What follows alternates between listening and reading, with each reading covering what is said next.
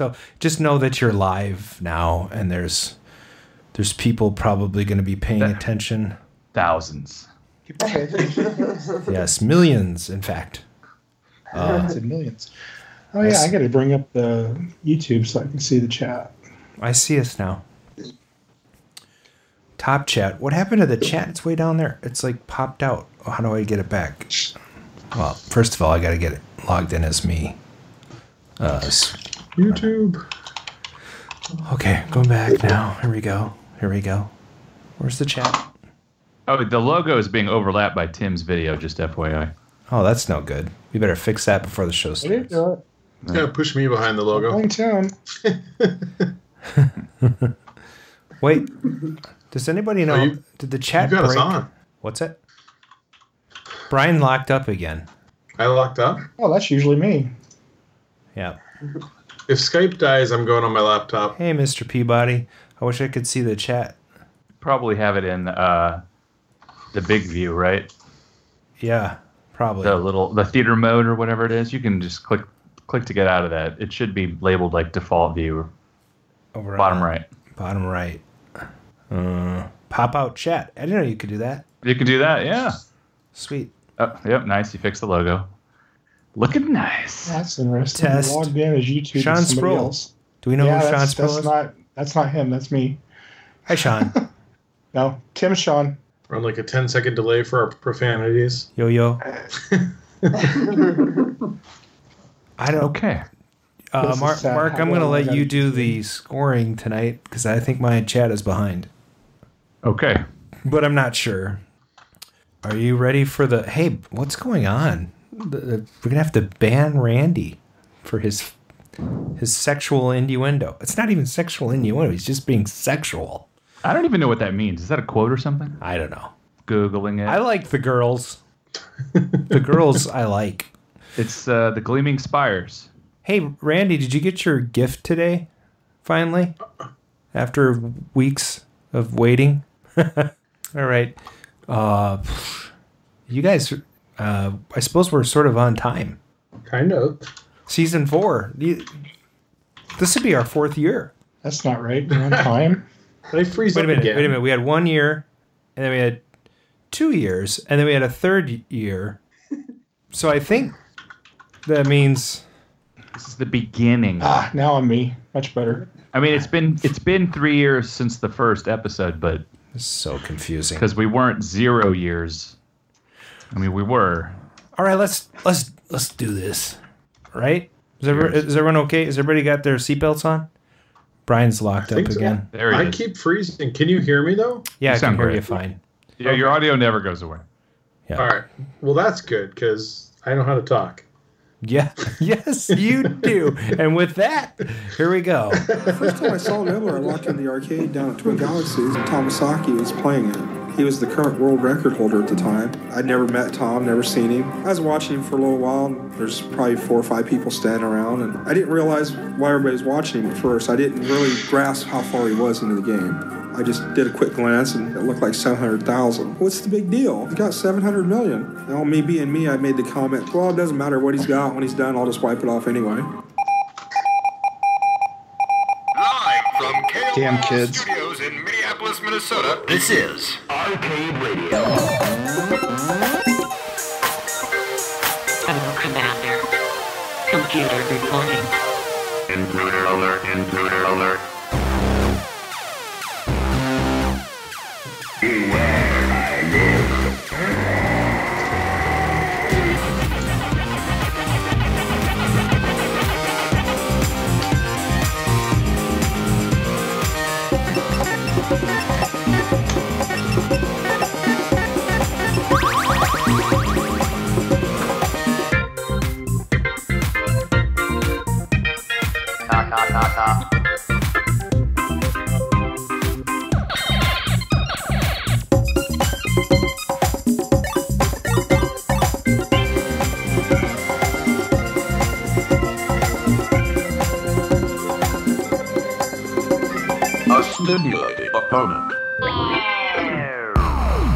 Hello, and welcome to Season 4 premiere. This is the premiere episode. That means Episode 1 of Season 4 of the Arcade Radio Podcast. Today is Thursday, October 17th, 2019, and the time is approximately 7:20 p.m. Central. Thanks for joining us in the Arcadosphere. This is your host, Professor Adam Stevens. I'm joined by my co-host, Mr. Mark Timerunner-Shields, Paradise Arcade Shop proprietor and master of all he surveys, Brian Thurston Howell III. And tonight, wait. We also have with us special guest host, Tim McVeigh. Thanks for joining us. And tonight, the esteemed guest of Arcade Radio's one and only podcast. And the reason why we're emphasizing all the S's, which I wasn't, this has something to do with the Bozeman Think Tank, a group who sought to systematically examine the logic of Ms. Pac-Man.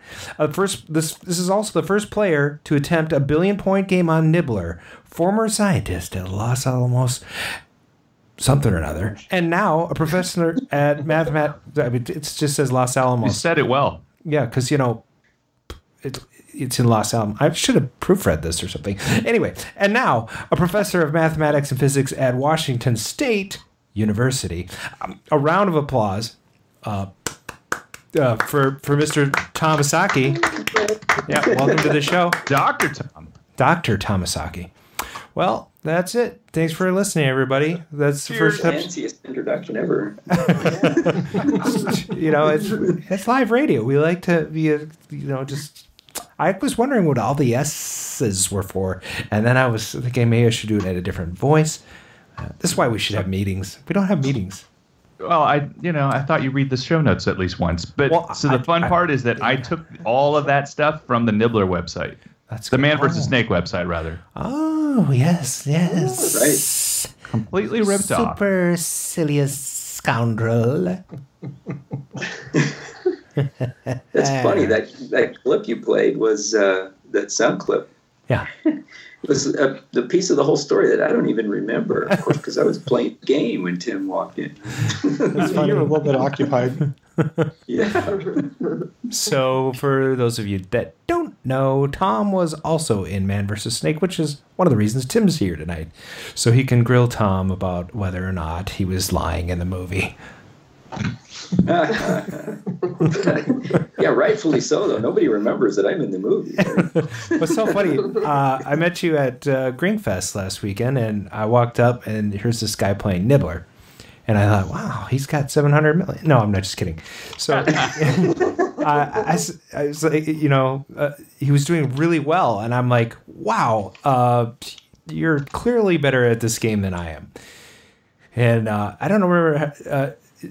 Heather, you said that somebody had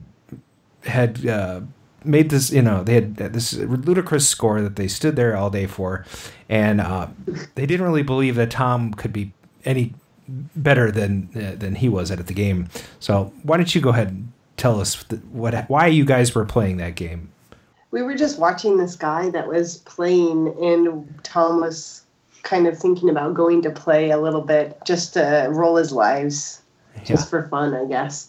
And this other guy that was checking everybody's scores walks up and he says, "Oh, he's been playing for hours. He's good." And I said to Tom, "That's like somebody coming up to me and saying, 'Oh, I can do calculus.'" So for those of us that don't know, what is rolling your lives, did you say? Oh, yeah. So, so the story, though, is this guy he probably spent 8 or 10 hours there. He got 194 million points. It's pretty good. And, I don't know. It's kind of slow. But it is slow. I know, because I die at like 198 points. That's fast.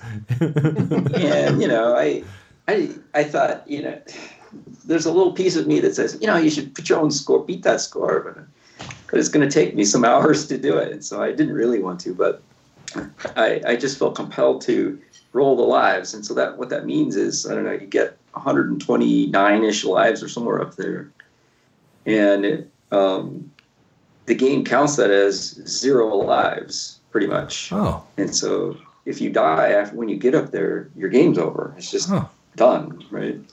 And so I hadn't done that in a while, so I spent 3.5 hours to do that.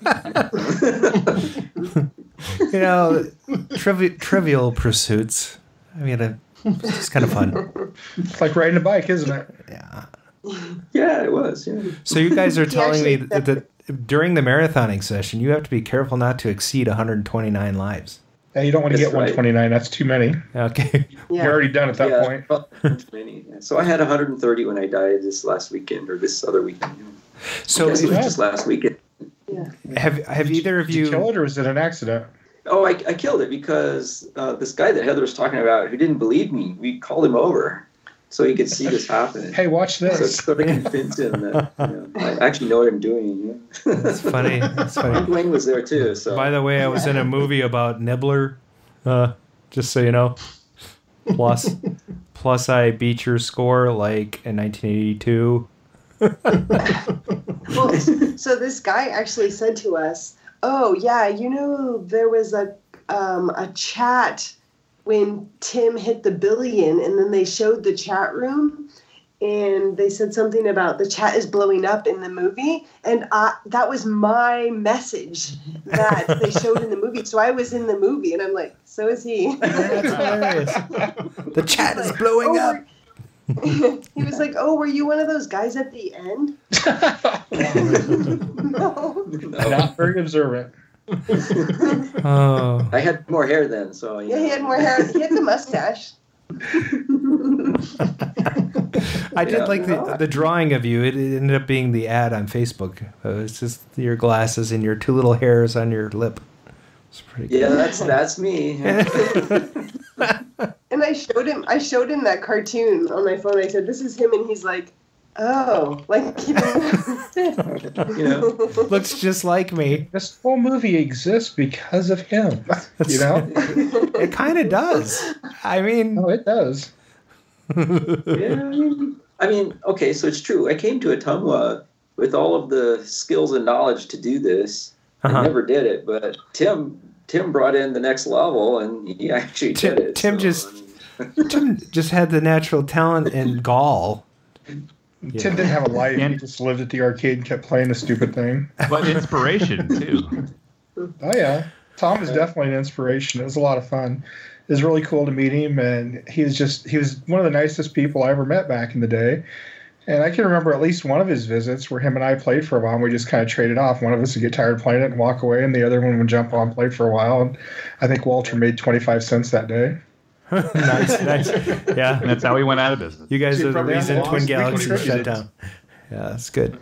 All right, well, electricity. Normally we have a segment on the show where we talk about what we've been working on. Let's do that really briefly so we can get on to the next thing, which is the news. Mark, what have you been working on? What have you been doing for the last 6 weeks? We missed you. Done so much stuff. Yeah, me too. I took my van to Florida. Uncle Rico's van. Yeah. And the guy who plays Uncle Rico, John Grease, and the quarterback for the Jacksonville Jaguars, Gardner Minshew, made a segment. It was on ESPN. Total trip, and I'm getting a check from Disney. That is like, my lifelong dream for Disney to give me back money. I love it. So you were officially a cast member? I was even in the video. There's a part where he's talking to Minshew, and then they needed it to end, so they needed somebody to say that there was a the orange van was getting towed. Okay. Well, that's great. So I volunteered Bob Zarzadek to say that. And incidentally, the same actor was also in the movie Joysticks as the lead punk rocker. Oh yeah, John Grease has been in so much stuff. Yeah. Real Genius, just tons of things. Yeah, Real Genius. Mentioned that a few times on the show. What are you doing, Brian? Are you sexting? What are you doing? I'm talking in the chat. I just. What have you been? Mark, that's not all you've been working on. You collected a few things too, right? Well, so I'll skip over to the good stuff. I got an Atari Pong like 3 days ago for $250. It's so awesome. A guy that runs gambling machines here in Texas. There's actually like a weird loophole where you can have four gambling machines, and the police look it over. They just are like, as long as you don't have five. Anyway, they had this pong in the corner, and he just decided he didn't know how to do it, or he didn't know what to do with it, and so I got it. And nice. It's working. The monitor is like totally, sloshed, but so that's my next restore for sure. Fantastic. Brian. It's great. Let's see what I've been working on. We had Red Bull by the shop for they're touring the country with some pro gamers for the fighting game circuit. And so they were doing kind of interesting different things around the Twin Cities. And so they came by the shop and the guys played some games, hung out, sat down, played on our Japanese cabinets. So we had some fun with that. I picked up way too many games to count. But picked up a Super Cobra Track and Field cocktail and kind of got this bulk buy of like 13, 14 games, all of which I expected not to work, and all but like two of them worked.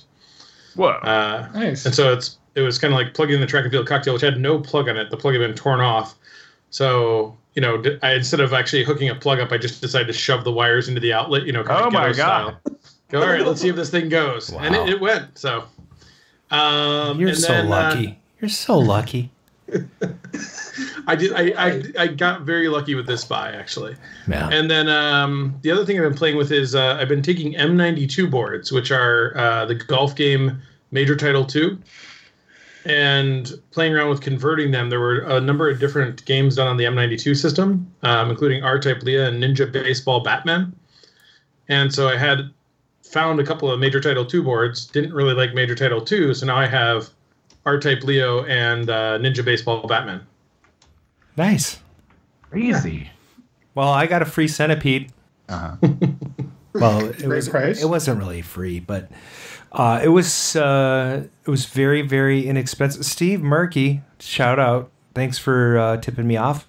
And I rebuilt the power supply, rebuilt the power brick, got a new board set for it because the other one was fried, and I'm going to figure out how to fix it someday. But so I have a working Centipede right next to my Millipede, which is kind of fun. But I already had a Centipede, just a little one. So now I have the big one. So, yeah, feel good about that. Also got, what else did I get? Oh, yeah, I've been working on Defender. I'm converting it back from a switching power supply where they cut off the header and that's uncouth. So I'm rebuilding the linear and I'm gonna put it back to the way it was supposed to be, and it's all for that stupid dumb NVRAM savior score crap that I wanted to work. So switching power supplies and NVRAM modifications don't work very well together. So no. I'm gonna make it original, and then. So I had a lot of powder coating, all that stuff. And Journey is back on track. I found a new powder coater that was recommended to me, so I'm going to bring some stuff over to them and see how they do and see if they can fix that Journey control panel so I can put it together. So, that's what I've been working on. Tim, you got to get it. What's going? What are you doing? I always feel bad when this segment hits. Well, you can talk about your gaming. You were just going to... Haven't scored anything cool like you guys have. Oh, come on. But you've been leveling up. How about a vacation or something? He's been leveling up. I've been playing the crap out of Diablo 3. Me and Tina. We've been having fun with Season 18. It's one of the first seasons we've really just got into and really put some time into. I was looking last night, and my main character I've got 110 hours into, and I was like, whoa. Put a little bit of time into it this season, and we've just been having fun playing that. And old computer stuff. I put together a machine. I'm going to make a pfSense firewall for my network, and I've got the machine built, and I've just got to sit and play with the software and get it all sorted out. But nothing arcade related, unfortunately. I'm going to mute Brian. What happened to the got that noisy keyboard? What happened to the microphone I bought you? Where is it? The microphone is right here. It's not turned on. It's the right mic. You're talking through... No, you're not. You're talking through your headphones. I guarantee it. My headphones don't have a mic. What's that little thing on your necklace? Looks like a... No. No. Never mind. You're just loud. You're just loud. It says I'm using the blue ball. Oh, you got blue ball? You got a... that's too funny. I'm glad I got a Yeti. All right, Tom, what have you been working on? You've been working on moving those games around, or what's going on? That's pretty much it. I'm still, though. Gosh, Tim, I'm still waiting for you to to put up a Robotron score. Whatever happened to that? Ah. Procrastination. Not on a lot of procrastination. Huh. I love it when you get people that are competitive in a room and they immediately start smacking each other down. Well, what happened with my Robotron was it's the J-Rock board. And Mark Hoff came up to change a ROM set for Dwayne when Dwayne came down, and he wiped the board. So I had to hunt down some ROMs. There's a master image, I guess, that you can get that puts all the ROMs back on the system, but I can't find it. Nobody seems to have it where I can get a copy. So I was hunting ROMs for a while. I got most of them back, and I don't know, I just haven't put any time into playing it yet. But hey, winter's coming, and that works for me really well. I've got the week of Thanksgiving off, and then I've got all of Christmas and New Year's off. So I'm sure there'll be some scores coming at some point. I do have one thing going though. A while back, Heather bought me a Ms. Pac-Man board. Nice. And so now my next goal is to finally, after 30 years or whatever it's been, to hit the kill screen on Ms. Pac-Man. Wow, you're just finishing all kinds of bucket list items, aren't you? No.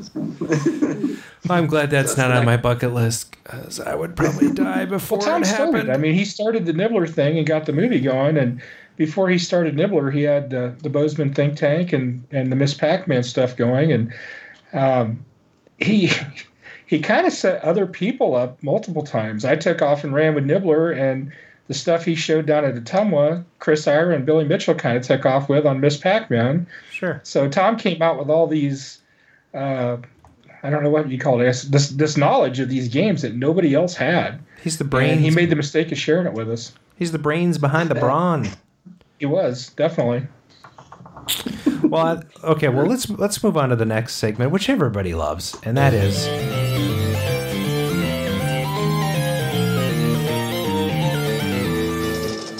Good evening. The Arcade News, arcades, pinball, industry alumni, arcade openings, collecting, celebrities, world record holders, operators, coin-op, conventions, new products and gadgets, gamers, the Arcade News. I'm Brian McLeod. I'm Adam Stevens. We interrupt the unelected... And now, the Arcade News with Brian McLeod. Welcome to the Arcade News. We have a couple of stories for you tonight. First one is actually a local one. There's a gentleman who is charged, I don't know if gentleman's kind of a term used loosely, for threatening to shoot up a movie theater in Minnesota after losing money in an arcade game. He said he put $20 into the machine and only got $2 worth of games to work. I feel like I've heard this story. He then threatened the manager and said he would, quote, shoot this bitch up. Whoa. Wow. We don't talk like that in Minnesota. Here's the kicker. Like, so you threaten the manager calls the police, right? And so the police show up and you're like, I didn't do that, right? No. He then says to the police, people who don't give your money back should be shot. Wow. Minnesota. That's Minnesota nice right there. Winter is coming. Oh, yes, it is. How stark. So, anyways, I don't even know what to say about that. Like, the theater gave them $6 back and said they don't own the arcade, so they can only give them back. I don't know. If the guy came up to me and told me he was going to shoot stuff, I'd probably hand him $20 and ask him to leave. But anyways. Well, aren't you going to ask anybody else what they think of that story? Yeah, well, what do you guys think about it? I mean, Tim. Makes me not want to run an arcade or anything, that's for sure. I do the same thing. No. You do the exact same thing. Yeah. I'm going to shoot this. No, I wouldn't say that. I'm kidding. Levity. Okay. Well, I mean, so the kind of funny thing about it is, like, they're saying, like, you lost $20 in an arcade. You don't really ever, you know, whatever. You never really gain money in an arcade, right? I mean. Yeah, this isn't Vegas. Yeah, you're losing money regardless of what happens. So, I think after I lost a few dollars, put in coins and I'd stop. You know. Yeah, either that or get better at the game, right? But you also wouldn't, like, tell the police that you thought committing a crime was appropriate when they showed up either. Probably not. No, we were even smarter than that when we were teenagers, I believe. So, anyways, so he faces 5 years of prison and or a $10,000 fine, which is going to put him down even further than $20 in the hole. I lost $10,000 in an arcade. Yeah. Yeah, right. What's $10,000 in an arcade? I mean, that's I have that in my back pocket. Yeah, well, he was. I'm guessing it was like a crane machine or something. So, moving on, less arcade related, but more snake related, and then we'll have a snake and arcade related kind of one. The largest known snake lives in a haunted house that is in England. It's a reticulated python that the last time they measured was 25 feet 2 inches long, and it's the largest captive snake. Or named the largest captive snake in 2011. It takes 30 people to hold the snake, and it takes days, as they said, to measure it properly. And according to the article, which is in the Metro County UK website, I'm citing my source, Adam. Thank you. So it takes so long to measure the snake that they really just don't measure it that often because it's too time consuming. So I don't know if anybody wants to do a field trip to the UK and help hold the snake to get a true measurement. The Halloween attraction is open until November 2nd. You can go see it. How heavy did that snake weigh? Did you? I don't remember offhand if it said. It's at 350 pounds. Yeah, correct. 350. That's it. That's it. Insane. In the membrane. And finally, a snake and arcade little tidbit. For those of you who remember April Fools last year, you could play Snake on Google Maps. Yep. Well, you can play Snake on Google Maps now just by taking snake.googlemaps.com. And you can play Snake in all the major cities that you'd like to. And then that's news? Is that news? Well, I don't know. That's like a product news. I mean, whatever. It's interesting. I found it interesting. I thought we were talking about like in San Francisco. The Star Wars one-up is shipping now. It is shipping. And actually, I was talking to somebody who had gotten direct feedback on it, and they said they were actually pretty impressed with the quality of the build. They had a real Star Wars and actually the Star Wars one-up, and said that it was better feeling than they thought it was going to be. So the one that I had felt where the flight controller felt not optimal may have just been because a couple thousand people had messed with it at the convention I was at. Sure. Well, it may have been. Kind of makes you wary of how long it's going to hold up, though. True. Yeah. Well, I mean, they're definitely consumer-based units, right? I mean, they're not commercial by any means. Well, the other thing that I think is interesting, I don't know if you guys have noticed this, but there's been a large uptick in one-ups on marketplaces. Oh my gosh. Can't imagine that. It's really annoying. So all these people are like, I want that, and they buy it. And then a few months later, they're like, I don't want this in my living room. Hey, it's better than all the arcade games that were, upgraded to a 60 and 1. That's true.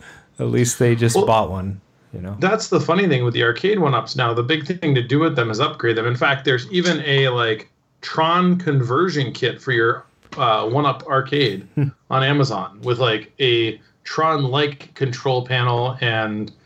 our joystick and a spinner and everything else. I mean, people are spending more money on the upgrades.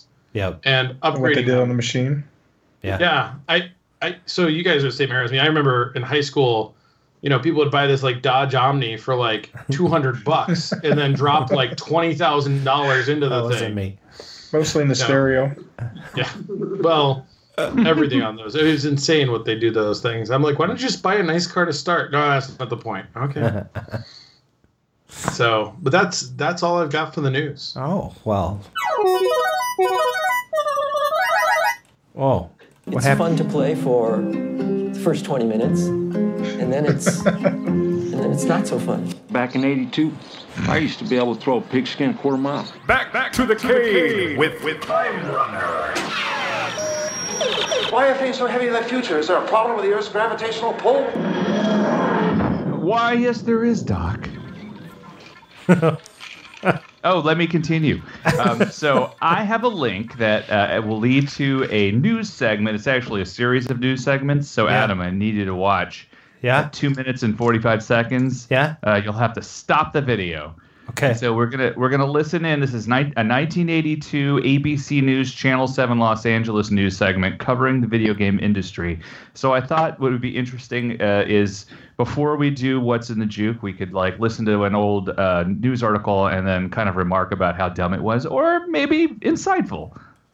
Okay, here's the first one. Well, video games fever has prompted a number of businesses to try to cash in on that billion-dollar craze. Book publishers and even movie producers are trying to make video games pay off for them.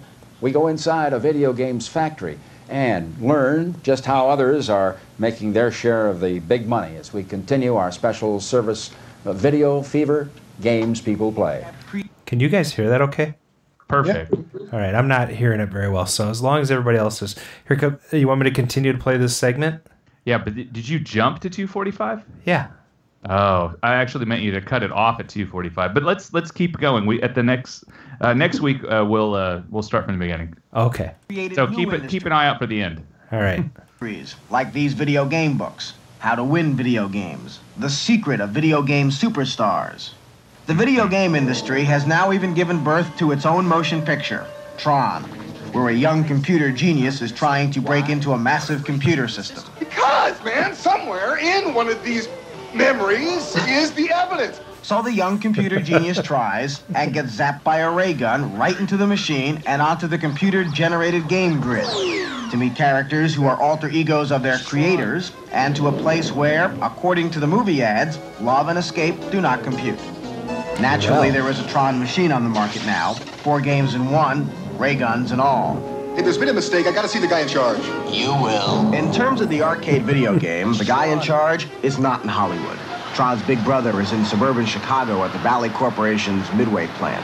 Here they are turning out Tron games as fast as they can. These workers are under so much pressure, company executives asked us not to spend too much time shooting the factory for fear it would slow the workers. I'm gonna take a tip and not play the rest of the clip because it looks like it goes on for quite a while. It doesn't actually. They're like 2 minutes each.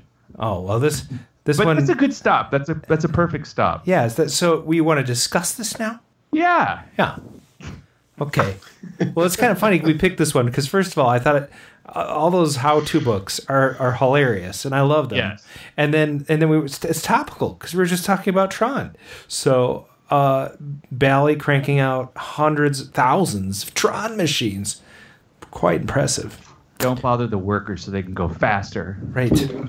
I've seen some of these videos. They're amazing where they have like the whole assembly line and there's just a set of people that all they do is put tie wraps on wires. You know, Right, that's your job. You're the tie wrap guy. Yeah. And then the next guy is the guy that screws in the little rubber things that you put your hands in to hold the machine. And then there's the guy that is putting in the monitor. And then the person that tests the monitor, and the last person that tests all the function of the control panel, that control panel expert, I think they're called. Oh, I've heard of those. I know a few of those. Yeah. Interesting. Yeah. Yeah. Oh shoot! I didn't even check to see. They estimate that there are 10,000 of them sold. Trons? 10,000. Yeah. That's impressive. That's actually how I met Adam. Yeah. I bought his Tron. I've had 3 Trons. You have. Yeah. So that's cool. It was, it's funny because it is really, I know it's obvious, but like they say in the segment, like it's a multi-game. And I didn't think of it. It's Tron, but it is a multi-game. Yeah. That's actually the reason. So when I first started collecting, Tron was my first game and I chose it because I wanted a game that had more than one game in it.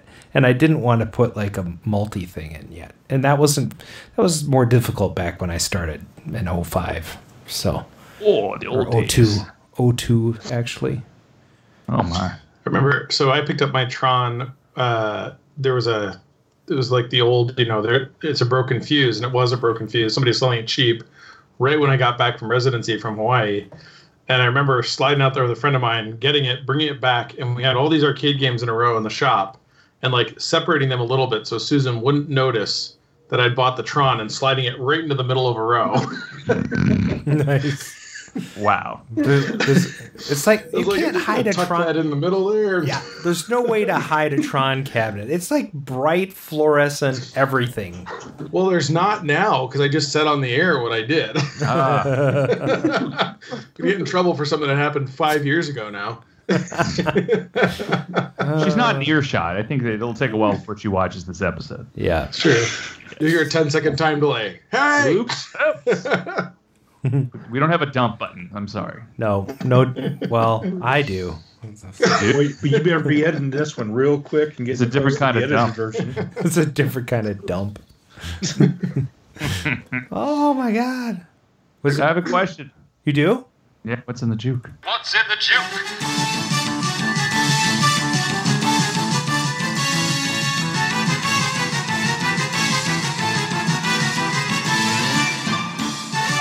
Is it over?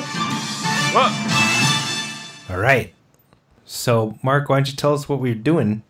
We're going to play a few songs, just little clips, and our listeners in the chat room will try to guess the title of the song and the artist. If you guess one of them, you'll get half a point. Half point.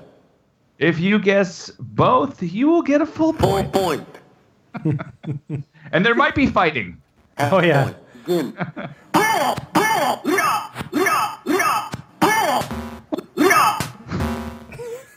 So, and we go in the order that we see the final chat appear. So if you say something and it looks like you said something for somebody else, you may have not done that because of the way it all works on YouTube. So we've got the final say on this side. There may be prizes. I'm not sure. Tonight we're playing for the glory of the win. The glory of love. Glory of love. Yes. Peter Cetera will go to your house and give you a pat on the back. Yeah. I'll pass. No, everybody's like, God. Yeah. Cash prizes coming up someday in the future.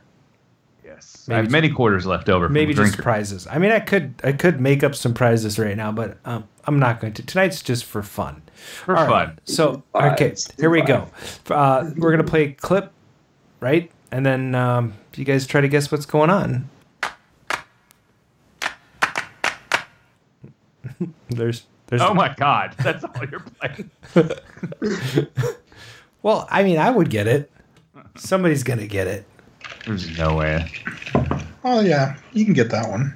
Car Wash. See, there's a song. There you go. Randy's got Car Wash. Yes. Yeah. It just does that repeatedly. Not Fogarty.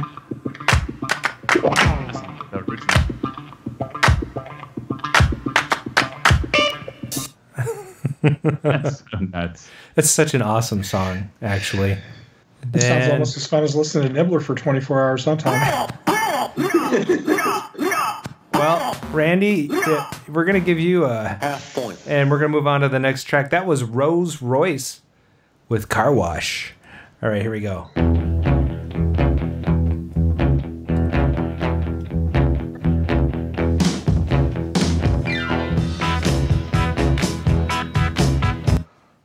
Nice. Here's another piece of trivia for this song. This artist is a nominee for this year's induction to the Hall of Fame. True story.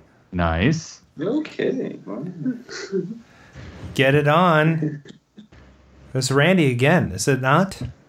Yep. It is. Mike Page got the artist. Mike Page with the artist. So we got an even split, right? Half point. Half point for... Yeah. And half point. Okay, good. All right. And that was Bang a Gong, Get It On is the full title by T-Rex. And hopefully... I think it's the second time he's been nominated. Hopefully he gets in this time. Okay, here comes another one.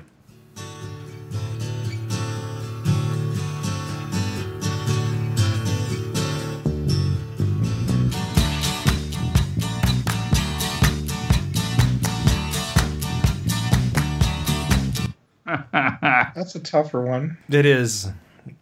I don't know if I would have got it from that clip. Oh, but Casey's here. Casey's here. That's not even possible. He hasn't been here, and I don't believe you. He's here. And, of course, right on. Yeah, song and artist. Good job. Wow. Cranked up. I definitely wouldn't have got that. Welcome back, Casey. Hey, Chris. Welcome back, Cotter. See, my buddy Chris Long jumped on just a little bit late for that one. All right. So, next track. So that was Stuck in the Middle with You by Steeler's Wheel. And the next track is this one.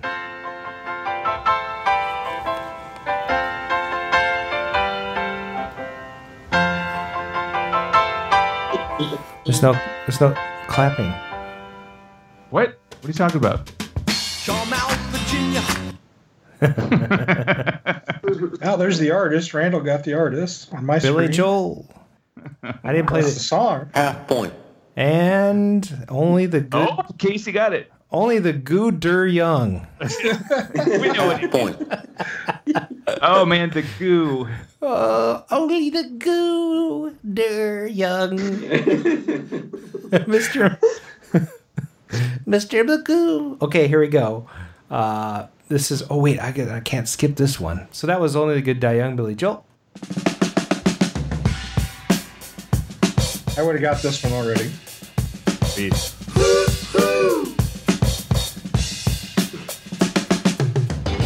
This is a story about Billy Joe and Bobby Sue. Casey got the artist. Steve Miller Band. And the song. Takawa the Amunamu and Run. Do we take points off or partial points off for spelling here? Not usually. He's going as fast as he can. I have to give it to him. Taqua, we know what he's talking about. Amoni and Run. Taqua, the Amoni. Taqua, the Amoni. Taqua. That's very funny. Piccolo Piccolo show. Okay. Half point. Wait, no, he gets a full point. For that whole point. Yes. Okay, that was the Steve Miller ad. He's on a strange keyboard tonight. There you go. Yeah. With a Taqua. It's an Italian keyboard. Take the money and run. Oh. Two young lovers with nothing better to do. Where's the clapping? What are you talking about?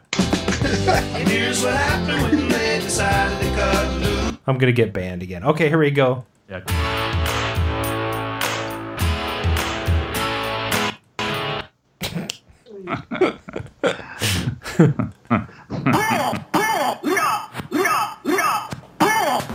John Cougar. That is actually correct.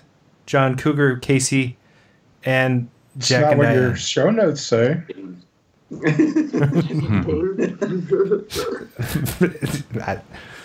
don't. Does he have different show notes? I don't. Mr. Peabody is the first one that mentioned the last name. I think we're gonna have to give. Actually, it to no. Him. It is only John Cougar. There's not Mellencamp on that one. That was on American Fool, which was before, isn't it? Before he changed his name to Mellencamp. I don't know. I'm just going by your show notes. Yeah, I pulled that off of the off of a YouTube video, so it could be wrong. That is wrong. It's John Cougar. Okay. Yep. So Casey is correct on both counts for a full point. Full point. Pulling ahead. He was behind. That's right. I didn't even know it. That's pretty funny. Wait a second. Wait, you skipped a couple. I did? Oh, I did. Yeah. No, I skipped one. I'll go back. All right. Okay. Skip two. I skipped one because I removed it, so we'd only have 10. Oh, okay, got it. Oh. But it's okay. I'll strike it. All right. Not Prince, but good guess. Private Eyes is correct, Casey, with the first half of that. And Brian Frober with half point for Hall & Oates. Is that right? That's correct. Hall and Oates. What's that? Hall and half point Oates. That's right. So we did Jack and Diane and John Cougar, and we did Private Eyes. There's a lot of people that thought that song Jack and Diane was dirty. What? A little story about jacking Diane. Oh, yeah. People read into a lot of stuff, don't they? Yeah. Disgusting. Little ditty, was it? Yeah, a little ditty. Okay. I get it. The little diddle. Okay, here we go. 1, 2, 3. My baby don't mess around. I do not know that one at all. What is that? I did not take it out. More modern. 1, 2, 3. My baby don't mess around. All right, now, fellas. Yeah. I am your neighbor. Oh, hey, Outcast. Both of them, Casey got both of those, right? Yep, he sure did. Full point. right. is a machine. So, Casey with 900 and everybody else with half a point. Okay. All right, here comes the next track. That's all I'm playing. I'm not sure. That's enough. Yeah. Wow. Queen, queen, queen, queen, queen, queen. Oops, Steve. Steve Take. We will. Steve Take got the artist and half of the name. We should give him a quarter point. It's like, we'll give Steve Take 3/4 of a point. Okay. Wow. And so what, we gave Casey the other quarter? Yeah, Casey gets another quarter. All right. Yeah, because he needs it. Something must be done to stop Casey. Don't say that. We want him to come back. He's a savant with this stuff. I love it. I love it. All right. Okay. We're almost near the end here. Okay, yes. So this track is this. Wait a minute. Okay. Wait, this isn't the right version.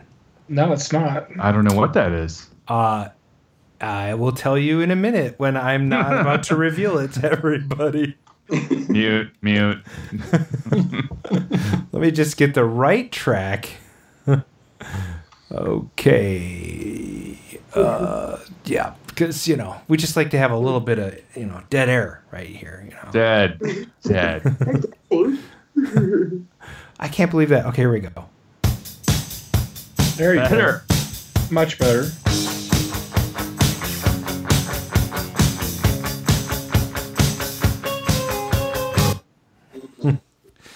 And just for fun, I'll play the other one while that one's being murdered. That's a Go-Go's, and it is wrong song. Got the beat. It is not We Got the Beat. But you're close. Brian Frober got it. Brian Frober gets half a point. Full point. So does Randy. Half point. Oh, Randy got that. And Randy got half a point. All right. Half point. And so the other track was... So, same writer, Jane Weedlin, different group. It's a Fun Boy 3 version.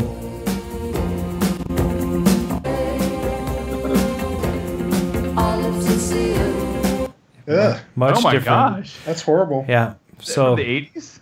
Yeah, it's from the 80s. It's like 1980. Yeah, I'll play one more. Just for fun because it doesn't have that as a cover. I can't believe it. Well, it's not a cover. Jane Weedlin wrote it, so okay. She was in the Go-Go's, so yeah. Oh, it's okay. All right, here we go. It's my favorite song. Well, I love a rainy night. I added that because I had the clapping. I love it. And the snapping. That's a good call. Casey Relford, Randy Gelking, split for 1/2 each. Right? Is that what I'm reading? Half point. All right. Casey said, yeah. Casey got the title first and Randy got the title. Well, congratulations, Kelsey. All right. I haven't talked to him. Trying to this math is difficult with the quarter points and the quarter points. Let's see, carry the one up. Well, we can see fractions to the decimal. I feel like I should send Casey something because it's the first time he's played in forever, and there's no prizes now. Well, today, yeah. Man, let me see. Okay, so. And the first person that says what all these had in common, not that Adam mentioned it, but let's see who can type it out fastest. Yeah, what do these... Oh, that's a good idea. You have a theme, and then you... Yeah, you'll get a full point if you can get this. And then it's a tiebreaker. Huh. Sure, except for Casey. Killed it. Yeah. No, not 1981. Not without Cast. That's for sure. No, yeah, for sure. Yeah. And it's not immediately obvious because we didn't play the entire songs up to the point where... Well, all of them had it except for like one in this particular case. Oh, two. Mostly 80s music. Yeah. Mostly 80s. That's an astute... Well, why don't you tell him, Mark? Tell him what the commonality was there. The commonality is that all... Well, they're still thinking. I like Randy's like, Oh, Casey got it. Jeez. Hand claps. Again. Right. Good job, Casey. We should get Zarzadek to record Casey's outgoing message on his cell phone or something. Wow. As a gift. Killed it with 6.75 points. Wait a minute. He should only have looks like coin. Randy came in second with 2.5 and Brian Felber with 1. Steve Taki with 0.75 and Mike Page pulling on the rear at 0.5. Thank God I didn't have to send anything to Canada today. All right. Range Rover asked if the clap was a... Yeah. You guys are close enough. You can just deliver it personally, right? Right.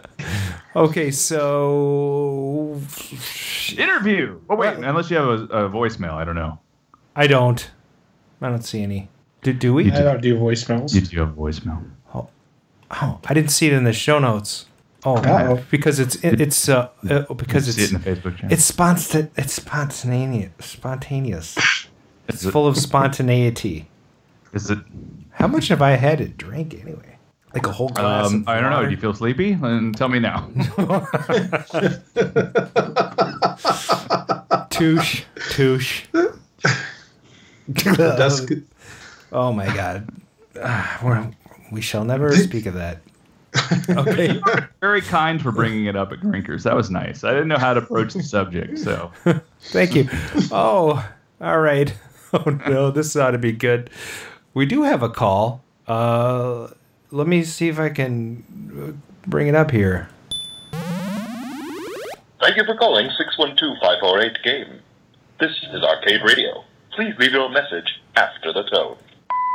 Hey, Arcade Radio Siders. It's your buddy, Bob Zarzadek, control panel expert and technician. I can't believe I missed your season finale episode with Mr. Nolan Bushnell, but I heard it was a real snoozer. I love getting a good nap in between important events. So I've been keeping busy here in Jacksonville, Florida, helping people with orange vans from getting towed. Let's see what else. I've been playing Man vs. Snake a lot. Only out in the wild, and in real life, but mostly in my bedroom. Wait, no. I know what you're thinking, and you're a pervert. You know what? I'm hanging up. This is going too far. You think about what you've done. Where's your dick out? Wow. Jeez Louise. That guy's upset. I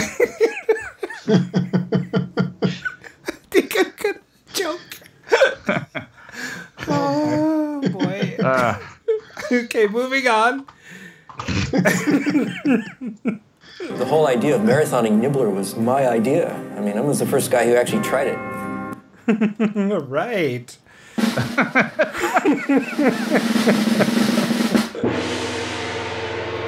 Maybe I'll play that clip again. The whole idea of marathoning Nibbler was my idea. I mean, I was the first guy who actually tried it.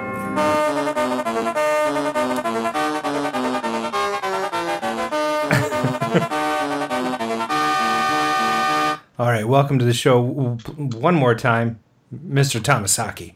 All right, everybody, let's get some... Well done. All right. All right, well, and we have Heather Moon, right? Is it Heather Moon? It is. And the second time we've had a husband and wife couple on the show. The first time was I can't remember who. Probably Tim? Yeah, Tim and Tina were the very first couple. Really? Yeah, the two T's. I did not know that. Yeah, that was really great. So we thought we'd try to recreate the magic here with, Heather and Tom and Tim. I'm comfortable. Now get mad at each other. No. I feel like we should invite Tina now just because it's awkward for everybody. It's really... So I guess my first question is, how did you two meet? Well, who, us two, or them two, or this two, or? Well, let me just rephrase the question. Mark and Brian, how did you two meet? I think the question is candles. So just for future reference in this interview, the questions will be directed at the guests. Yes. I was checking out the shop. I was looking for some mosquito repellent, and I ran into Brian. I don't want to confuse anybody, but just so you know, the questions will be directed at you. And Tim is our guest host down there. So, well, with me, that's not too hard to confuse me sometimes. So I see they're dodging the question. So it must have been like in a bar.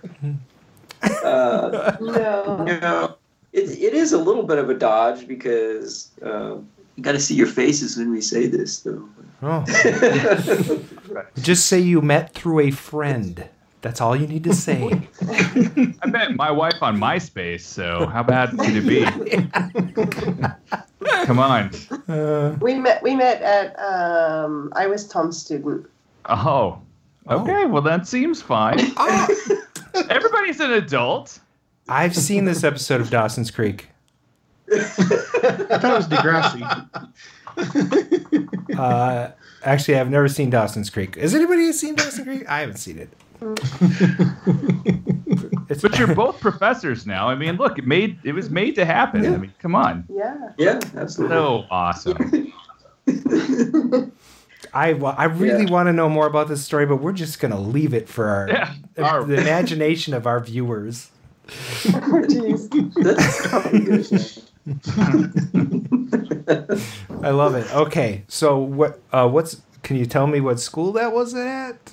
No. Okay. At Washington State. Okay, excellent. Yeah.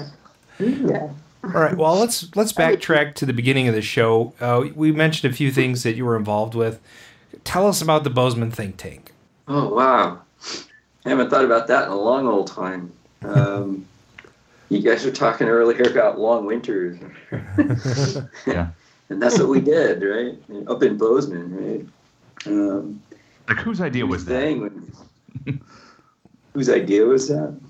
I don't know. Bozeman Think Tank. That's actually Walter's. Walter came up with that phrase. Oh. Believe it or not, we never called ourselves that. Walter Day, right? For everybody. Day. Walter Cronkite. Is that? Walter Cronkite. Yeah, that one. I've got an idea. Yeah. Yeah, but I just fell into this group of guys, an engineer, a physicist, me, and a computer scientist, and we just started hacking away at some of these games. And for some reason, somebody thought that was pretty cool and gave us a name. So. Wow, that's great. So what were like the core tasks of the think tank? What did you invent? What did we invent? That's a good question. Actually, we were chasing ghosts, so to speak. No pun intended there. We come to realize that there was this place called Twin Galaxies, and it was somewhere in the middle of the country. So, and it was putting out high scores, and they would post these high scores that were better than ours. So we kept chasing these scores, and every time we thought we had a better score on Ms. Pac-Man, for example, this new score would come on. We'd be like, what's going on? And so finally we we wanted to beat everybody, right? And so we got a nice high score. Actually, I did in Great Falls, Montana one day. And finally, it was better than anything we'd seen them publish. And long story short, many months later, we realized that some of these scores were just false anyway. So we were chasing scores that weren't real, but it sort of drove us anyway. Yeah. That sounds like a whole show. That sounds like a lot of... There's a lot of that scoring stuff going on around here. I don't know. So, Tim, let's talk... I want you to ask Tom, a little bit about, we played a few clips from Man vs. Snake. Why don't you guys cue us up with a few questions? Tim, cue us up with a few questions about Man vs. Snake for Tom, will you? What was the deal with the ice and the elbow, Tom? We're jumping right into the deep stuff. When I first marathoned, it was like Ben Bozeman, and I found that when I did that, I really, it hurt my elbow for some reason. I don't know what it was, my style of play or something.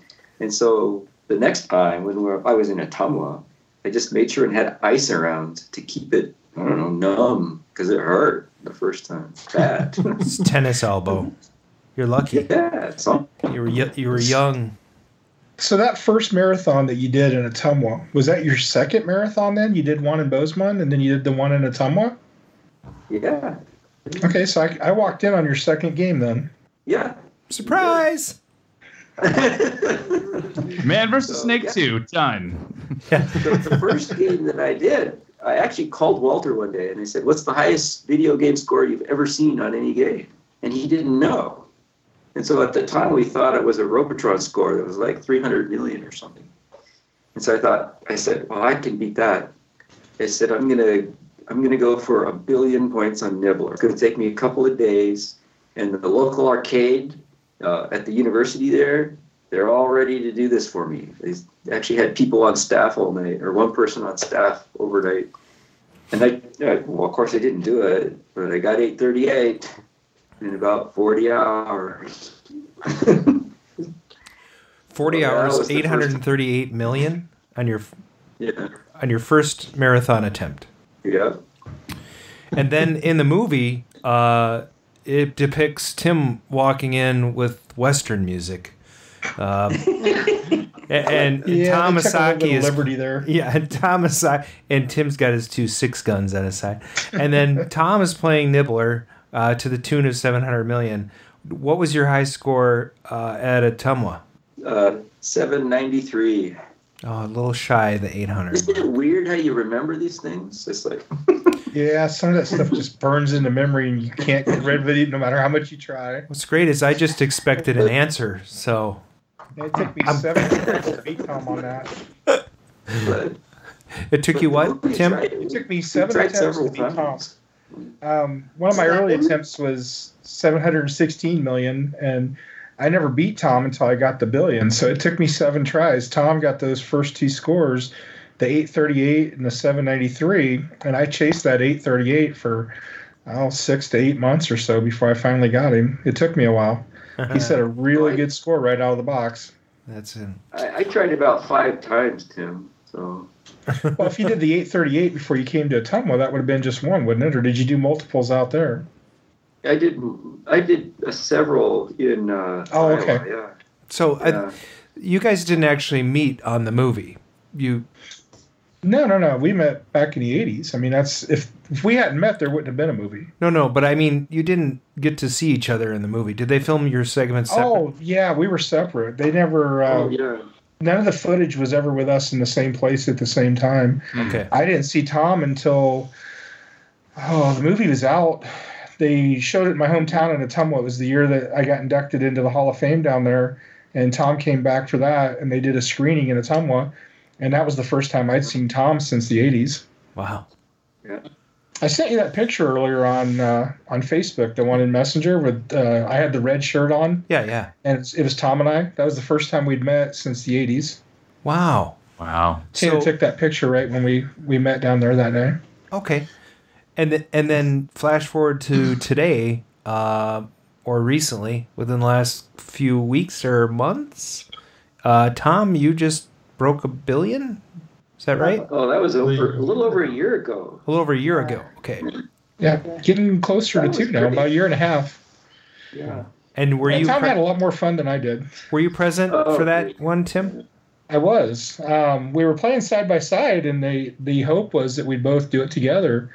And I don't know if it was like a diagnosis necessarily, but I was told I had altitude sickness. I just could not stay out of the restroom. It was a pretty miserable experience on my side of things.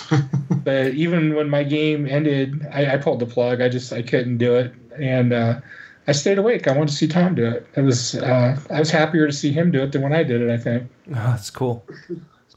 Yeah, it was a pretty amazing experience too. You know, it was this thing I wanted to do for 25 or 35, I don't know how many years it is now. It's too long ago. And I finally got the chance, thanks to people like Dwayne Richard and Tim. It wouldn't have happened without them, and with Heather. And then, to top it all off, Tim got to be there, and Dwayne was there. And that was awesome. And other old gamers were there to see it, and that was just so amazing. So, tell us about your relationship with the old gaming crew. I mean, obviously you met a bunch of people back at Ottumwa and doing the circuit and playing all these games. But what was it like to have this camaraderie with these guys that you didn't really know, and then suddenly you all have this thing in common? Yeah, well, even today and back then, I was kind of I was a little bit of a loner, and I was a little older, just a couple older than most of those guys. And so, I don't know, I kind of slipped out of that crowd pretty early. Like right about the time I met Tim, that was kind of when I left the whole scene. So it's probably not quite what you think it was. And who do we have joining us tonight on the show with you? This is Zion. What's her name? His name is Zion. Zion. Yeah. Zion, like wherever Neo lives in the Matrix. Right. Yeah. See, perception could be a really weird thing, like what Tom's talking about. He was kind of on his way out, but for me, he was. So I'm the local kid from Ottumwa. I don't have any records. I'm going down to Twin Galaxies. That's my local arcade. And every time I go down there, I never know who's going to be there. One time I walk in, I see Ben Gold over there playing Satan's Hollow. I see Billy Mitchell playing Donkey Kong. And I walk in, and the first time I ever see the game or hear the guy is there's Tom playing Nibbler.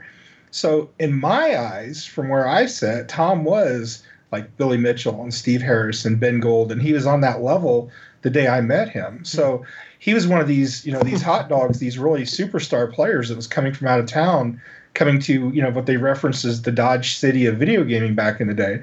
So here's Tom, and he's, when he's there, it's like, oh shit, Tom Asaki's here. Check this out. Let's go watch Tom.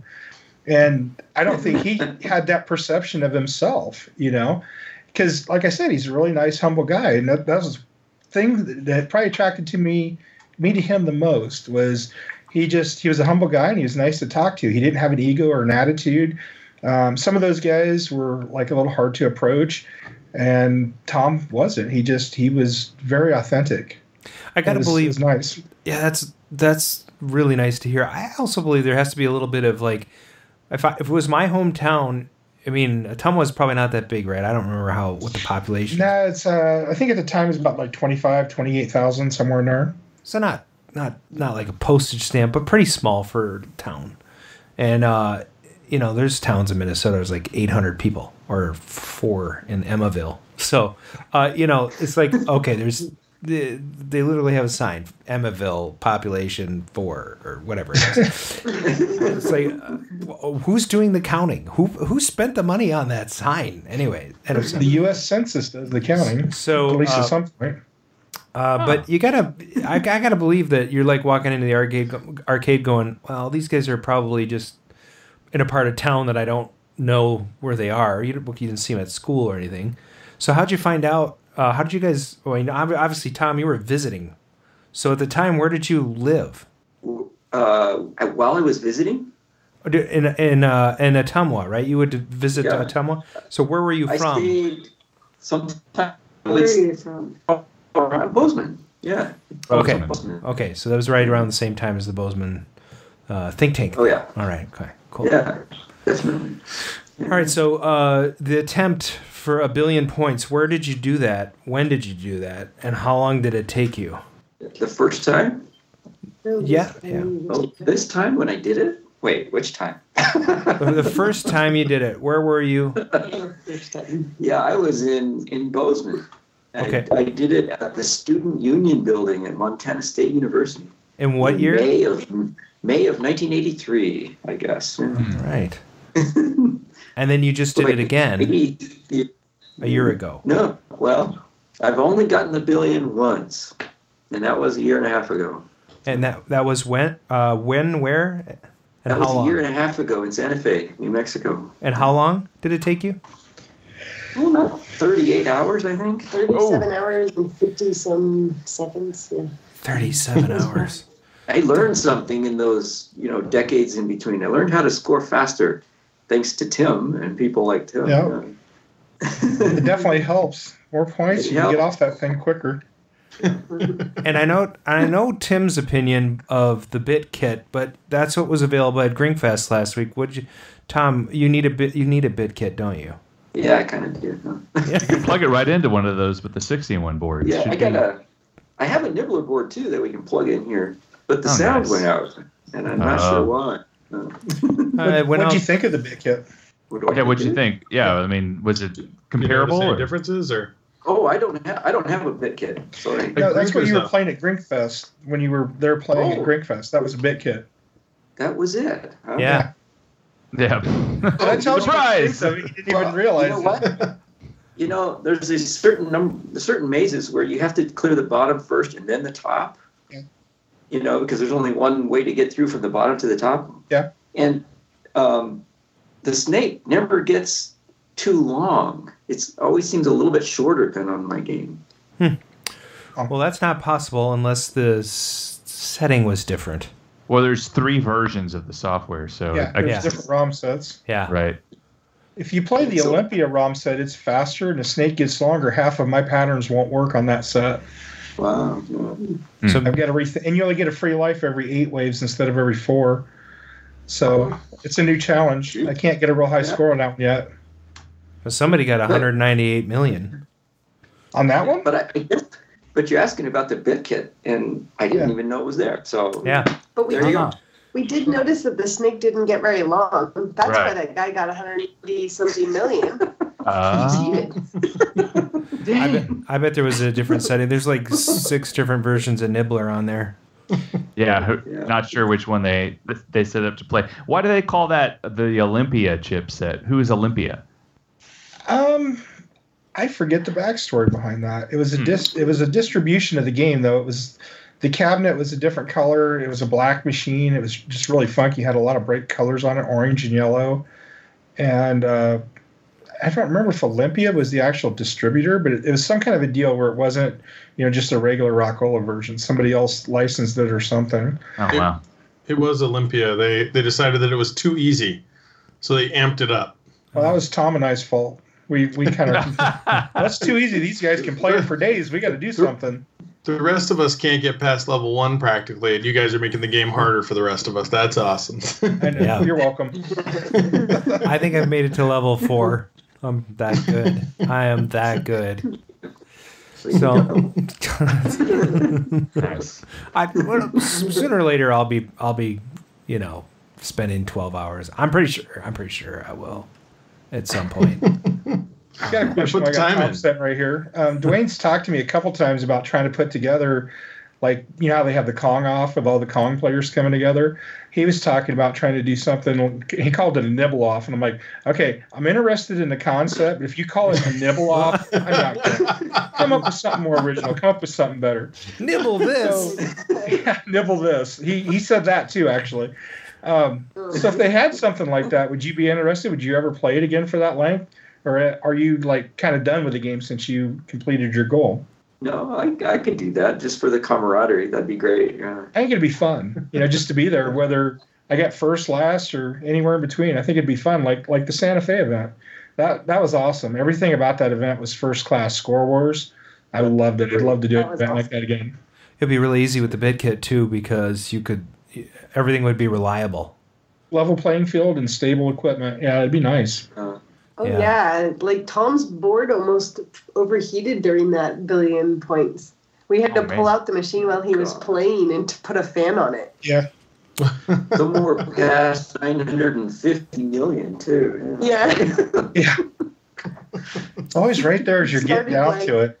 What did it start to do?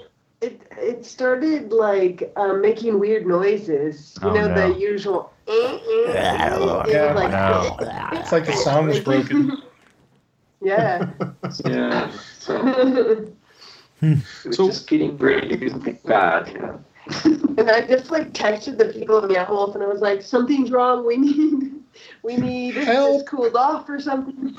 And they were on it. He was playing, and they were pulling the cabinet away from the wall. It was like, "Oh my god."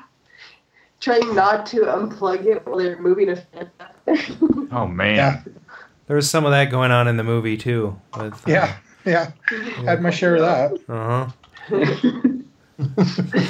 If it could happen, it's happened to me or it's happened to Tom. It's happened to one of us, I swear. Hey, so Tom, I want to ask a question we usually ask guests.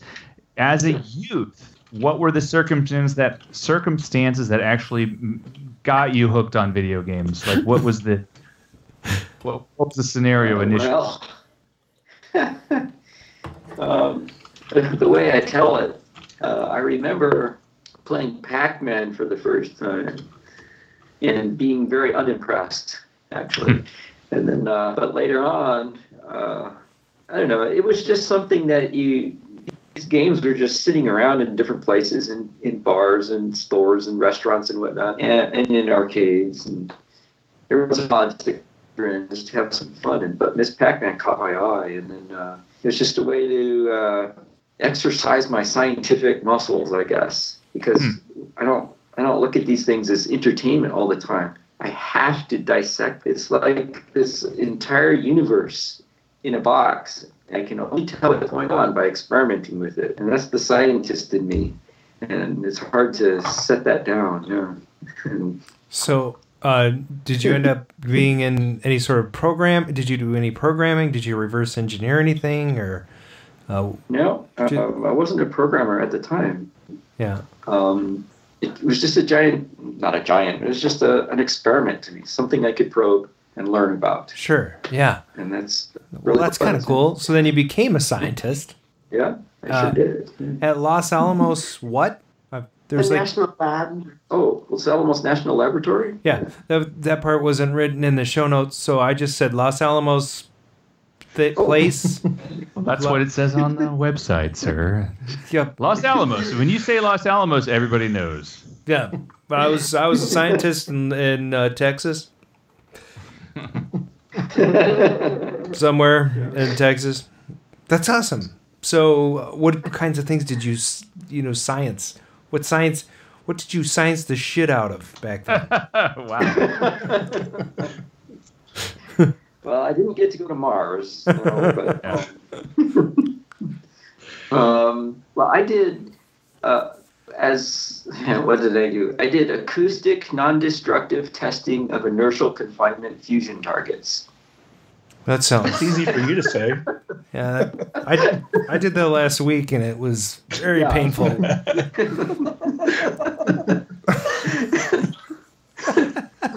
So one of the big things on the government's plate is try to get fusion energy working instead of other fission clear energy. It's cleaner, it's nicer, it solve all our problems, but it's really difficult.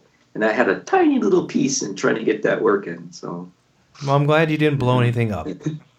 Yeah. No, that's Tim McVeigh's job, not Tom's. That's right.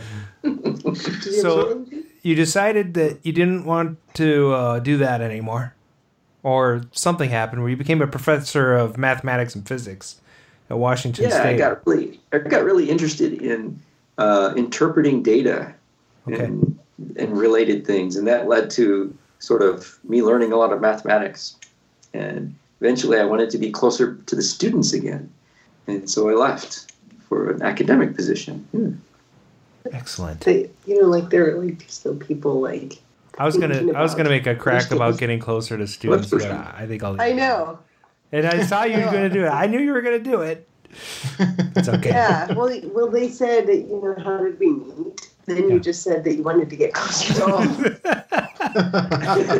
Others like, why you gotta bust this out? It worked. And it worked. She says it worked. Success. The experiment was successful. I love it when a plan comes together like that. Yeah. Yes. I went to school to get closer to professors. There you go. Me too. That's totally no. There's a great love story here for another day, right? Yeah. So, Tom, one of the things that I thought was kind of interesting is you were talking about like calling Walter on the phone and talking about scores and things like that. And then back in the 80s, obviously the communication and how you got to know and meet these people was really different than today. And I mean, we're sitting here on a video call that wouldn't have been possible back then. Like, how do you see over time kind of that connection with other people playing the games changing? And what do you think are the good and bad sides of, like, kind of arcade gaming and people interacting through time? Oh, my gosh, that's a gigantic question. Huge question. Wow. Brian is also a doctor, and not just on TV. He cuts into people. Yeah, well, it was totally different back then. Even, like my sons, I'm constantly telling them about the days of no internet, right? And the horrors. No phones. I mean, the communication was. I mean, we actually wrote letters, right? Yep. I wrote letters to other gamers, right? Wow, you're really old. You stick in the mailbox, you know those things. Wow, you're really old. Not like the rest of us. I didn't do letters. I'm sorry. I wasn't that sociable. I still have some of these letters from people like Chris Ira and Darren Harris. Oh, that's really cool. People. Oh man, that's amazing. Yeah. Can I have them? No. What? I just want to read them. If we actually wanted to, meet up, it was a big deal to try and meet up to actually do things, like we're doing right now. We actually had to be in the same room, right? But, yeah. I would take bus rides to go to places to meet people. And they, we'd sort of meet halfway or meet in Iowa or something like that. And that's, that's why it took me 7 years to get my undergraduate degree. So, because I was always took doing me weird things like that. Took me 8.5, so that's pretty good. Yeah. I'm still working on mine. It was really cool to go to Greenfest and just be in that whole arcade atmosphere again. Was fun. And I didn't know a lot of people there, just a few, but, because, modern gamers are a different breed than they were back then, but it was, I don't know, it's a little bit of a memory sensory overload, just to be in that dark arcade again with all the lights and the 80s music playing, and, it was cool. Yeah, it was fun. Yeah. So, when you walked into Grinkers for the first time, if you had one word to describe it, what would it be? I know. I feel the same way. Brian, go. I don't know. I've never been. Step out for just a second. I'll be right back. I've never been to Grinkers. Yeah, I know. I was just putting you on the spot. What's that? Never been. I was thinking radical. Yeah. Radical. That's good. Yeah. That's a good word. Really radical. Yeah. It felt like an arcade from a long time ago. It really did. It did. It was perfect, right? Perfect done. Right? There it is. That's perfect. Yeah, Steve is a curator who is very careful about what he lets in there. And it's not just a matter of, I just happen to have this game. I'm going to throw it in the arcade. He has a ton of games he will not let in there because it's just not right. It doesn't fit. Yeah. I was really happy to see, all of the games, that I don't know if it's all, but almost all of the games at least were in really good shape. Yeah. Yeah. Even down to the fact that you're paying 20 cents. And there's a change machine sitting there, right? It's all there, right? Yeah. All the pieces are there. Yeah. It was just like the hair was not big enough. Yeah. That was the only problem I saw the whole time we were there. Yeah. And my hair kept falling. And I'm reminded of Joan Cusack's line from Grosse Pointe Blank, where she says she's going to her reunion, and she says, "I went to my 10-year reunion. It was as if everybody had swelled." Went to my 30 and it was as if everybody had melted. So, right? The physicality is. It's like, wait, why am I in this arcade with all these old perverts? Oh, the guys that you try to avoid in the arcade. That's us now. Is it? Oh man. Yeah, I had never been to Grinkers before either. That was my first time there. Even though I live only 6 hours away. Right. And the only reason I was there is because Dwayne Richard called me, or he texted me and said, "Hey, I'm going to Greenfest." I said, "Oh, you know, I'm not doing much this weekend. Maybe I'll go too." Right. And so, that was so spur of the moment things. Love it. The only person from long ago that sort of kept in touch with me is, well, of course, Walter did. Yes. Walter's always kind of known where to find me. But Dwayne Richard is the other guy who is always hanging around at some point. Yeah. No, I don't remember seeing Dwayne. Was he only there for like a day or? Dwayne was there for about 24 hours. Yeah. Okay. Yeah. Right. He had to get back home. He had to drive about 24 hours to get home. Oh my! Sing karaoke. Yeah, so. I think he won the bid kit challenge or second place or something, didn't he? And he wasn't there. Or was that another guy? What was the challenge? Yeah. Five games that are on the bid kit. Yeah. So you actually got to use the. I think they actually were all on original hardware. So Nibbler actually wasn't in the challenge. Since that one's using the kit. I mean, what was the okay, so you said it was a contest. What did the winner get? A pat on the back and a hearty hi-ho. Actually, they had free bit kits for the winners and very nice awards, you know, with, you know, like backlit, you know, real cool things. I don't know how to describe them, but... And you got to pick from the prize pool, which Adam, by the way...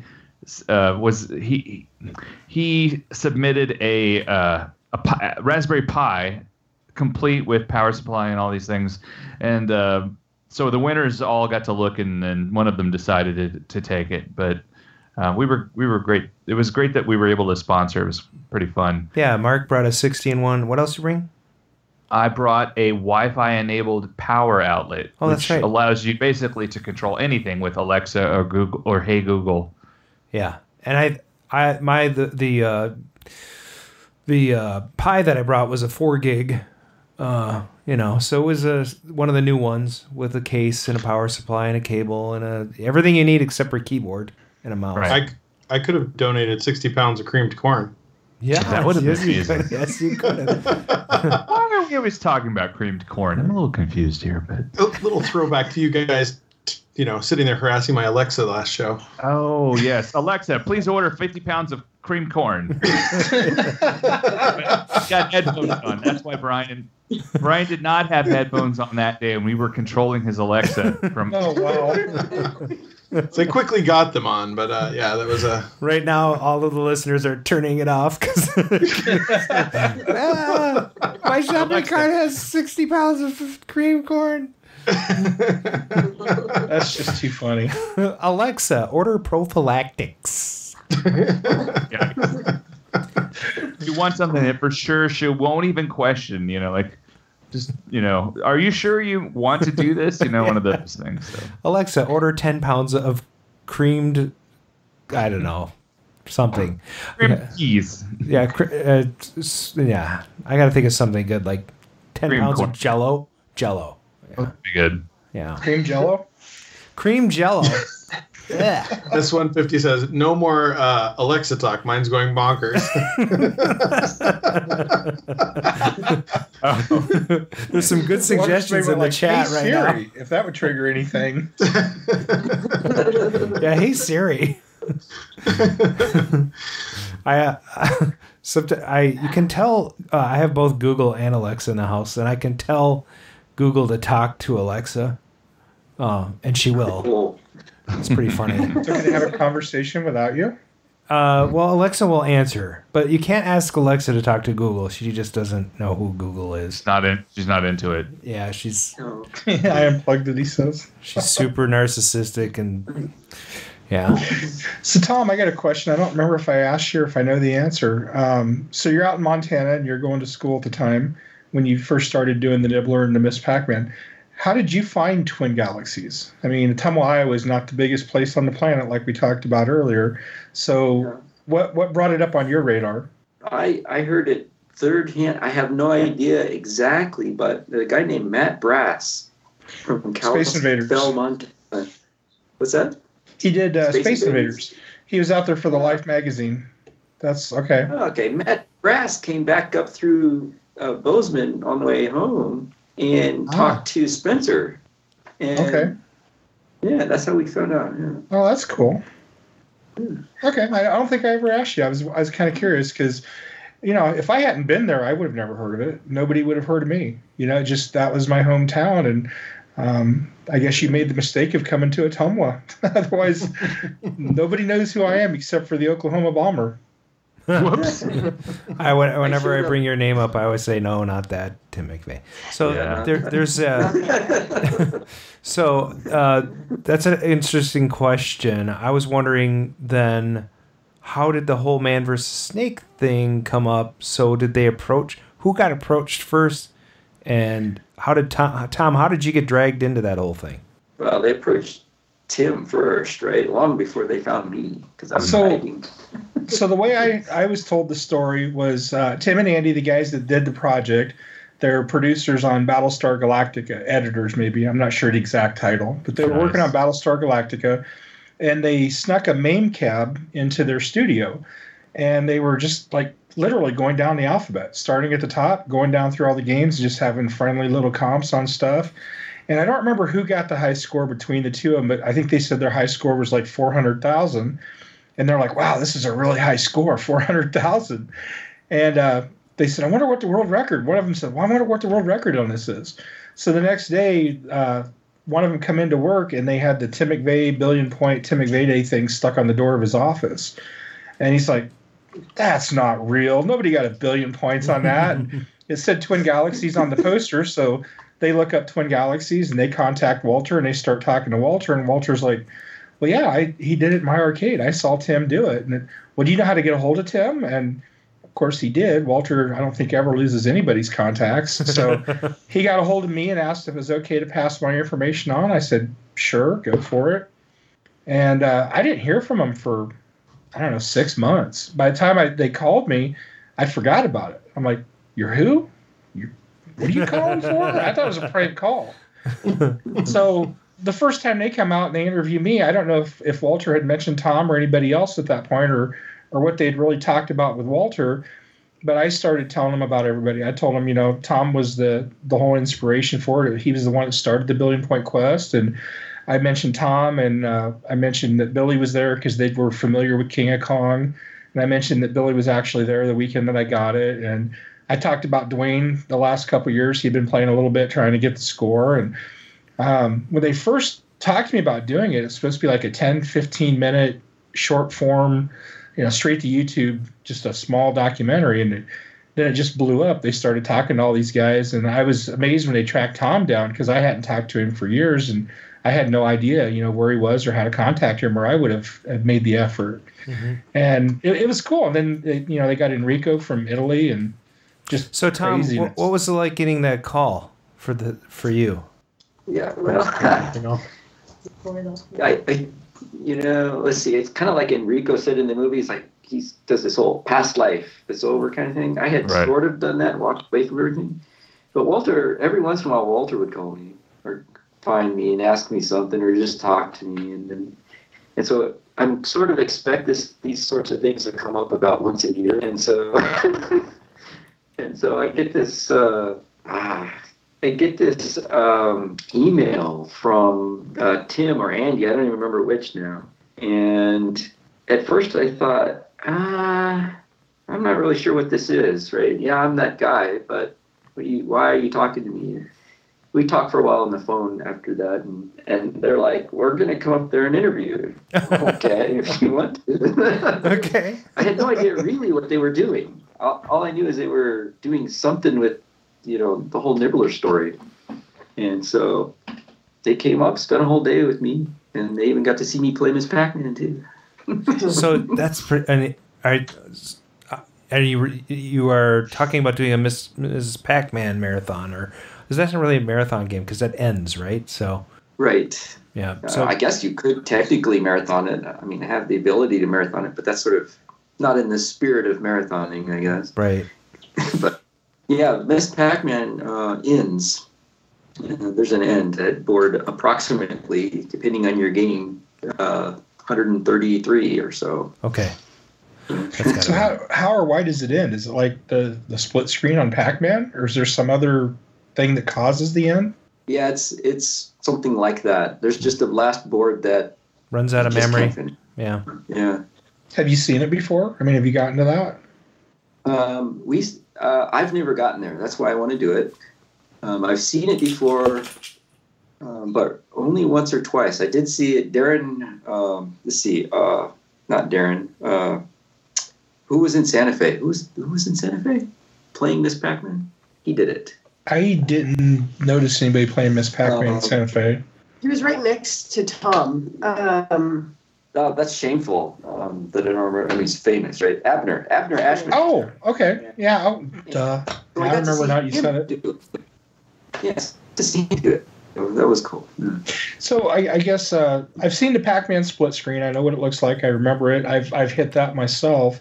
And then Donkey Kong, the kill screen, you see him just die. What does Ms. Pac-Man do? What is the end? I mean, what? Well, I understand just from talking to these guys that there's a variety of different possibilities, and you can get its meaning is 8 more boards than the next guy to play the game, and so it's all kind of weird. But usually there's an upside down board at the end, and then there's just not enough stuff to clear, and you die. So okay, so essentially a kill screen of its own. Yeah, it's a kill screen, but you don't quite know when it's going to occur. Yeah. Interesting. Really weird. I would never get good at that one to try it. Pac-Man, once you could get to the key stage, you just had to have a pattern and patience after that. I split screened that back in the day at Twin Galaxies, and I never even submitted the score because it was only like, I don't know, 8th place or something. It wasn't a perfect game. I mean, that hadn't even been on our radar yet. Yeah. I think Billy and Chris had been playing, and they kind of surmised that if you could run through the language side of the screen and eat enough dots and get a total that equaled what was normally on the maze, they thought that there was a way to advance past it. So we would play up to the split screen, and then they kept going through the garbage on the right side trying to find more dots. And every once in a while they'd hit one, and oh, look, there was one. We got more points. And that's all we ever thought about. Nobody ever really thought of a perfect game at that point that I know of. They were just trying to figure out how the hell do you get past that screen, because there was claimed scores of 13 million, and so there's like, well, somebody got 13 million. Why can't we get past this board? And that's what we did back there, and that's all the farther we went with it back in the day, back in the 80s. Interesting. So Don Hodges has an analyzing sort of article called The Bride of Kill Screen, and it's on donhodges.com, and he talks about how to fix the kill screen that's in Ms. Pac-Man, and he does a really good breakdown of what memory addresses are involved and things like that. And what's funny about it is that it is not consistent. There are some times where I think it's screen 134, where there's a bug, and sometimes the game will end, but sometimes it won't end and it'll continue. And he tries to figure out why that happened. It's great. He posted this about I would say about 12 years ago, but he made an update a couple of years ago when he discovered something different about the actual kill screen that happens at the 256th level. Looks pretty much like the Pac-Man kill screen, but it behaves a little bit differently because, what was the name of them? GCC. They made that mod. I mean, it's still the problem based on the original Pac-Man software, but it just seems to be harder to get to. I don't know. I hope they never get rid of this. I hope these sort of games in their original state survive. Yes. It's big, interesting. And oh, yeah. They will, because of ROM dumps. Yeah, it's not like we can't see the original version of Star Wars because George Lucas screwed it up, Yeah. At least with code, you've got the original code. Hey, I've got the VHS if you really want to see it. I have a bootleg of Star Wars that doesn't show episode 4. I've got the DVD. Don't tell the police. I've got the special edition DVDs that included the originals as extras. Oh, nice. Yeah. Nice. They're Laserdisc dumps, so they're okay. But, okay, I have a question for you. we've talked a lot about Nibbler, Ms. Pac-Man. What are actually some of your favorite games? Yeah. It might not be Nibbler. I mean, Nibbler sounds like a chore to me. Yeah, like top five of whatever. I don't play many games, actually, so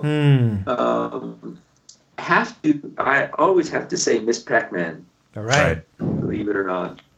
And despite what, I'm sort of partially quoted as saying in the movie, I like Nibbler. It's just different. It's a completely different, mindset that you need to play this game, right? It's a totally different game. After that, I don't know. I mess around with all kinds of stuff.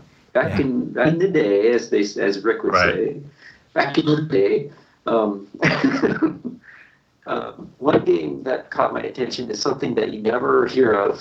Was a game called Zizix. And I've never seen it again. And but I really admire the people who could play things like Stargate and Robotron. I love those games, but I'm not good at them at all. I should be. Oh yeah, that's okay. We don't care if you're good at it.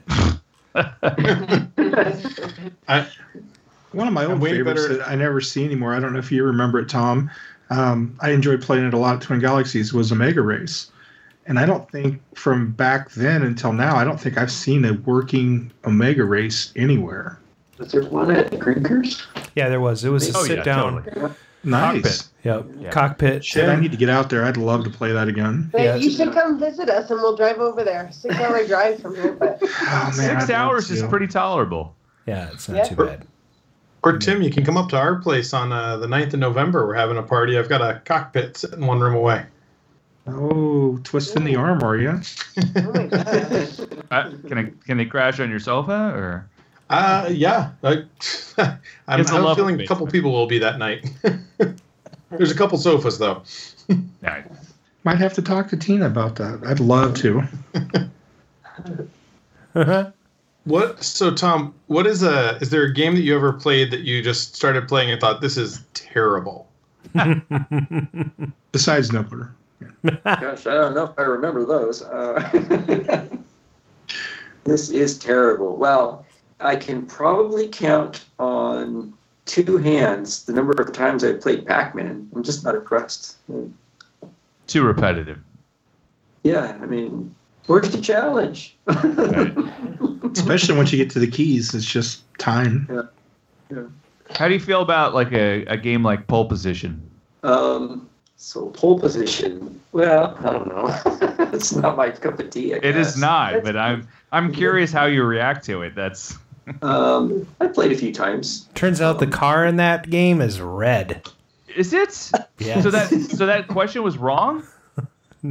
No, I got it wrong. I said yellow. Yeah, there was I don't know. Did you stick around for the awards ceremony? Oh, you did. Oh, no. We didn't catch that. No. Oh. Yeah, Adam got to go up and participate in a Starcade-like trivia contest. Oh, cool. Which he completely bombed, but he looked really good. So. Well, see, the helmet of the guy driving the car is yellow. Yeah. They were like, what color is the car? He goes, it's yellow. And they're like, no. But it's actually orange anyways, so they were wrong. I had a friend in the audience that was like flashing the answers to me, so I sort of had like a... He was helping me too, but I wasn't paying attention. No, you should have. I was having more fun getting the answers wrong. Xevious is awesome. I don't know why you don't want to see Xevious. I'm talking about the chat, sorry. I see somebody in the chat. I don't know. Don't say Xevious. Don't say Xevious. I love Xevious. I still can't get past the boss level. Xevious is my older boy's game. Oh, really? Nice. I find that game dull. It's like 1943 is the pinnacle of Xevious. Because it has all the power-ups. It's interesting. You do flips. There's lightning. Xevious, you're just flying around as the... Dun-dun-dun-dun-dun. And what's a Zavaloo anyway? What the heck is a Zavaloo? I'm going to Google that. Yeah.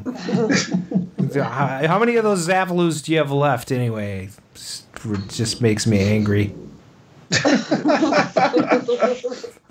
I know what game to buy Adam for Christmas. Right.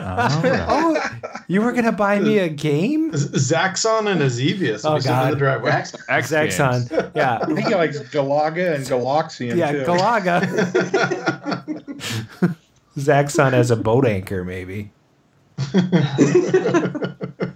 Zaxxon. A lot of quarters into Zaxxon one. Yeah, oh, everybody did. That's the problem. It's like you can't win. You can't. It's isometric 3D madness. It's not good. You move up, it goes there. It's worse than Qbert. But I kind of nothing's like worse than Qbert. That kicker in Qbert. Oh Jesus! I don't ever want to hear that thing again. Qbert is okay. Zaxxon and Congo Bongo, they should just those cabinets. Oh, yeah. Erase them? Yeah, they're good for firewood, you know. I like Congo Bongo, but that game would instill a little bit of rage in me every once in a while. My mom, my mom plays it, and she gets mad at me when she plays it. She's like, "This is stupid." Mad at you? Yeah, she's like, "Why did you suggest this?" And I'm like, I don't know. So Randy Gelking in the chat looked up Sol Valoo and said Sol is sun and Valoo is flight. So it's sun flight. So next time you play Xevious, you can say, how many sun flights do you have left? Still doesn't make any better sense. Nice. No. Maybe something's lost in translation. All right, well, I want to thank you two for being on our season 4 premiere. This has been a lot of fun. You guys are awesome. Thank you. It has been fun. It was fun. And Tim, thanks for joining us as guest host and helping us along with a little trivia about Man vs. Snake again. Anytime. I love being on here with you guys. And that's going to kind of wrap it up for tonight, I think. So we gotta play the outro music now and stuff. Right, it's time to say the end of the show stuff. Oh yeah, wink, Brian. Yeah, Adam, wink to me. Is Adam doing it this time? He's awake right now. Look.